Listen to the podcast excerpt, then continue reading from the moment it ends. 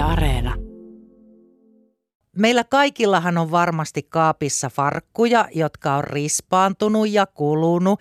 Niissä on mahdollisesti reikiä. Ne on mahdollisesti niin pienet, ettei ne enää mene päälle. Mutta missä vaiheessa farkut on sellaisessa kunnossa, että niitä ei esimerkiksi kannata enää korjata, vaan niistä voisi tehdä jotain aivan uutta? No tota, tietysti siinä vaiheessa, kun ne on niin esimerkiksi haaroista mennyt jo useampaan kertaan rikki.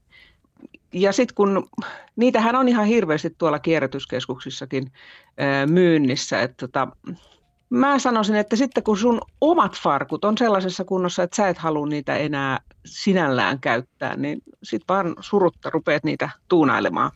Jos ei ole ihan älyttömän hyvä ompelija, niin annas ensinnäkin pari semmoista helppoa vinkkiä. Mitä niistä farkuista voisi tehdä? Miten niille voisi antaa se uuden elämän? No, ne, niitähän voi siis tuunata ihan ö, liimaamallakin. Esimerkiksi tuommoisia rusetteja tai mirrejä miesten kaulaa voi tehdä tosi helposti ö, ihan liimaamalla. Eli leikataan vaan farkusta semmoinen sopivan kokoinen suikale, joka taitellaan sitten pitkittäin ja poikittain ja sitten puretaan vaikka toi vyölenkki, joka on valmiiksi kantattu, liimataan se siihen ympärille ja laitetaan tota kuminauha tai joku muu nauha, jolla se laitetaan kaulaan. Eli ei tarvi välttämättä sitä ompelukonetta. No ei todellakaan, ja voi käyttää myöskin tietysti käsinompelua.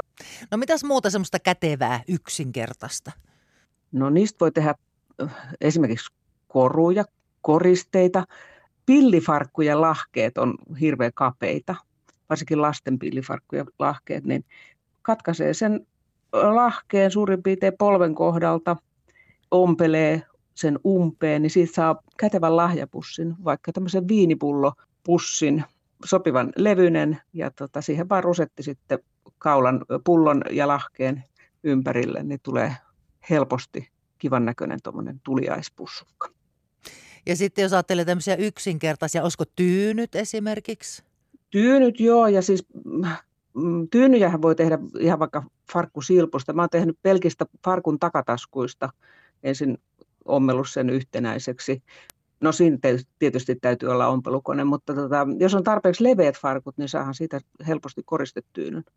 On itse asiassa tosi hauskan näköistä, kun on monta vähän erisävyisistä farkuista tehtyä tyynyä sohvalla. Ja laukun hyvä tavaton. Juu, kyllä. Katkaisee vaan tuosta suurin piirtein niin kuin reiden kohdalta ja ompelee sen pohjan kiinni ja sitten voi vaikka toisten farkkujen vyötärö kaitaleen purkaa ja laittaa siitä sen laukun hihnan. Mutta sitten tietysti, jos nyt farkkuja on paljon, niin leikkaa lahkeet, lahkeista suorat kaitaleet ja ompelee siitä yhtenäisen kankaan, jolloin siitä voi tehdä mitä vaan vaatetta. Ja sitten esimerkiksi vetskarin kanssa, kun niitä paksuja katesaumoja rullailee, niin saa kauniita koruja.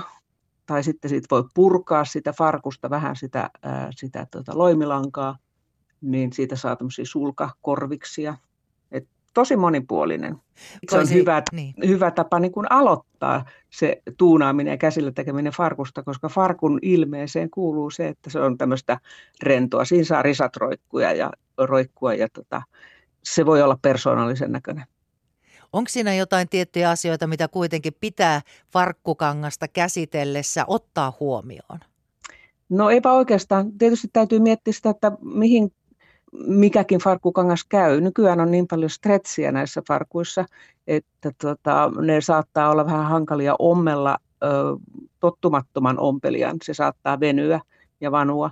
Mutta sitten taas ne semmoiset vanhanaikaiset ö, täyspuuvillaiset, tosi paksut peltifarkut, niin ö, niitä on helppo ommella, mutta sitten ne on taas niin paksuja, että saattaa vaatia ompelukoneelta aika paljon.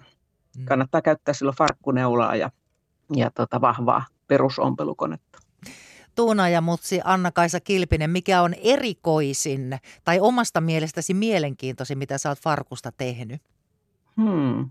No ehkä, ehkä just nämä vetskareiden kanssa rullatut korut, kaulakorut, eli tota, katesaumat ja vetskarit yhdessä, niin siitä tulee kivan näköinen. Tai sitten se pelkästään se farkun vetoketju, kun sen leikkaa tai purkaa irti ja sitä pyörittelen saa, saa tota vetoketjupöllön, tämmöisen rintakorun tai sen voi ommella vaikka johonkin.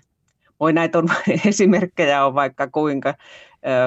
Mä oon kerännyt esimerkiksi niitä farkkujen nahkamerkkejä ja koonnut niistä sitten tota, läppärisalkun.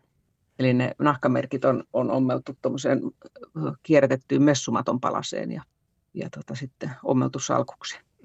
Se on ihan uskomatonta, mitä kaikkea sä tuunailet, kun mä katoin, että sä teet vaikka mistä tosiaan nahkasta, sanomaledistä, munankuorista, vanhoista kännyköistä, jopa lusikoista.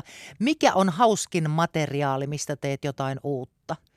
No tota, mä käytän tosiaan biojätteestä betoniin.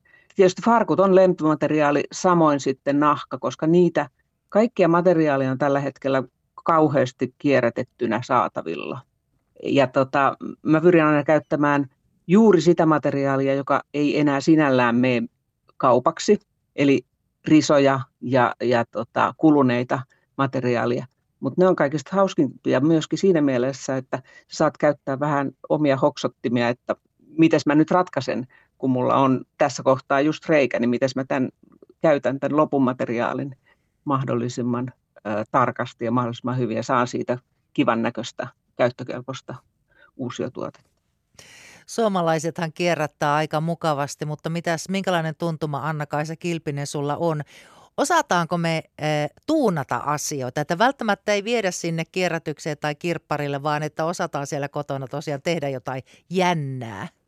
Kyllä se tietysti se taito on vähän rapistunut, että jos ei ole ollut kovasti kiinnostunut käsillä tekemisestä esimerkiksi koulussa. Mulla on esimerkiksi kursseilla paljon ihmisiä, jotka tota, on sanoneet, että mulla oli kutonen käsitöissä, enkä mä osannut yhtään mitään, enkä saanut yhtään mitään aikaiseksi, mutta mua hirveästi kiinnostaisi nyt aikuisena tehdä ja oppia. Eli tota, sanoisin, että ä, taito on saattanut vähän rapistua, mutta halu on tällä hetkellä kova. Ja tota, tässä on niin lohdullista se, että käsitöitä oppii tekemällä käsitöitä. Ja just sen takia se farkku on paras, koska sitä on paljon saatavilla ja sä voit rennosti lähteä vaan kokeilemaan, mitä omin käsin syntyy. Ja sitten se käsillä tekeminen vaikuttaa myös mieleen. Se antaa niin onnistumisen tunteita ja tekee hyvää mielelle, koska aivot vaatii sitä, että me käytetään käsiä ja kuntoaistia.